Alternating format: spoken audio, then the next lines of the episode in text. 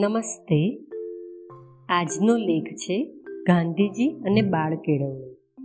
ગાંધીજી જોનિસબર્ગમાં રહેતા હતા.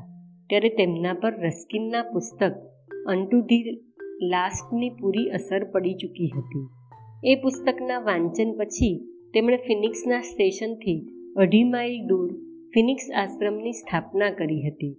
ફિનિક્સના થોડા સમયના વસવાટ પછી ગાંધીજી જોનિસબર્ગમાં રહેવા આવ્યા. અહીં તેઓ સાદું જીવન જીવવાના પ્રયોગો કરવા લાગ્યા. પોતાના બાળકોમાં પણ શ્રમ અને સાદાઈના સંસ્કારો પડે તે માટે તેઓ પોતાના સ્વાવલંબનના પ્રયોગોમાં બાળકોને પણ સામેલ કરવા લાગ્યા.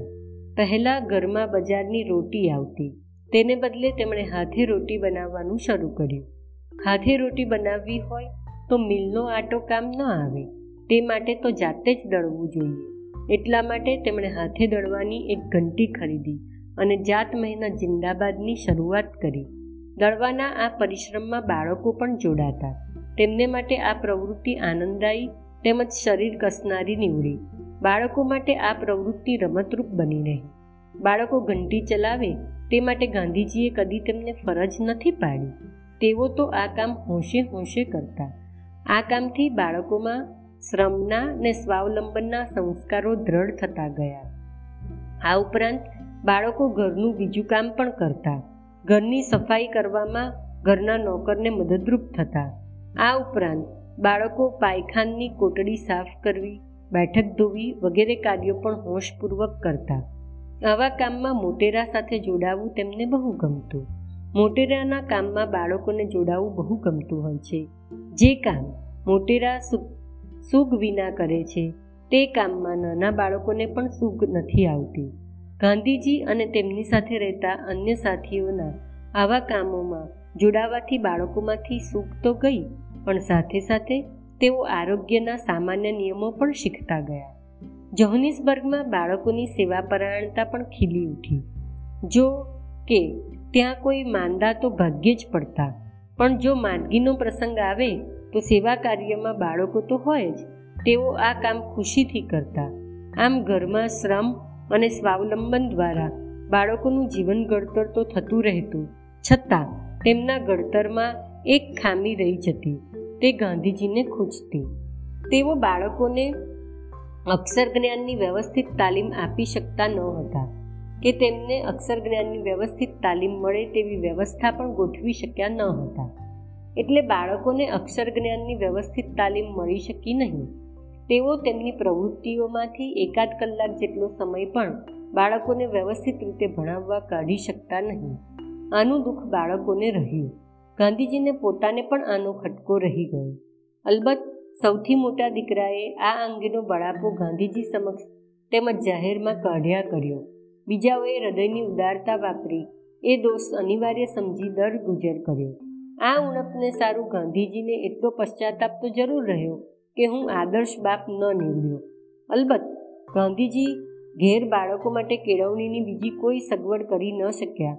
પણ ઓફિસે તેમને સાથે લઈ જઈને તેમની થોડી ઘણી કેળવણી મળી રહે તેવા પ્રયત્નો તો કરતા હતા.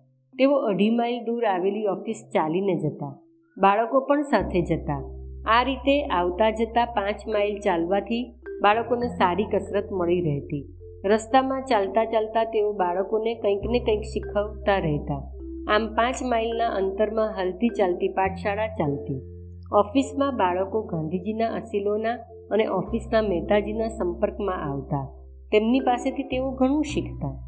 ઓફિસમાં તેઓ કશુંક વાંચતા, આટાફેરા કરતા અથવા તો ખરીદની, ખરીદીની જરૂર હોય, ત્યારે બજારમાં ખરીદી કરવા જતા. તેમની આ બધી પ્રવૃત્તિઓ તેમના અવૈધિક શિક્ષણનો ભાગ બની જતી.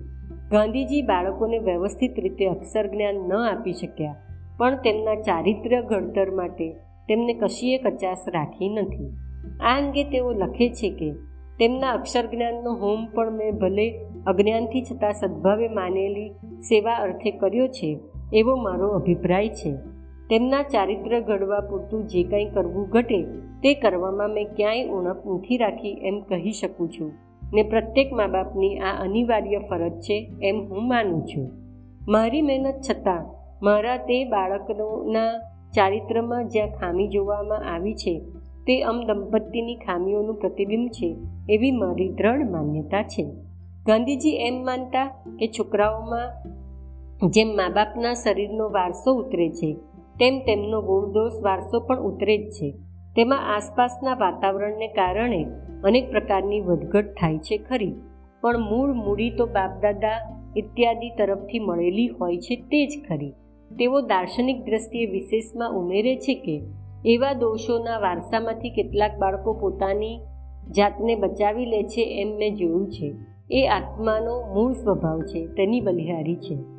બાળકોને અંગ્રેજી કેળવણી આપવા અંગે તેઓ વિરોધ વ્યક્ત કરતા. તેઓ માનતા કે જે હિન્દી મા બાપો પોતાના બાળકોને બચપણથી જ અંગ્રેજી બોલતા કરી મૂકે છે, તેઓ તેમનો અને દેશનો દ્રોહ કરે છે.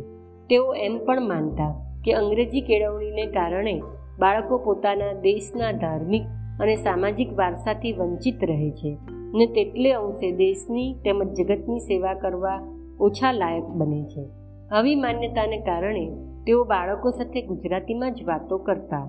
જેમ જેમ અનુભવ વધતો ગયો, તેમ તેમ તેમના આ કેળવણી વિષયક વિચારો વધુ દ્રઢ થતા ગયા.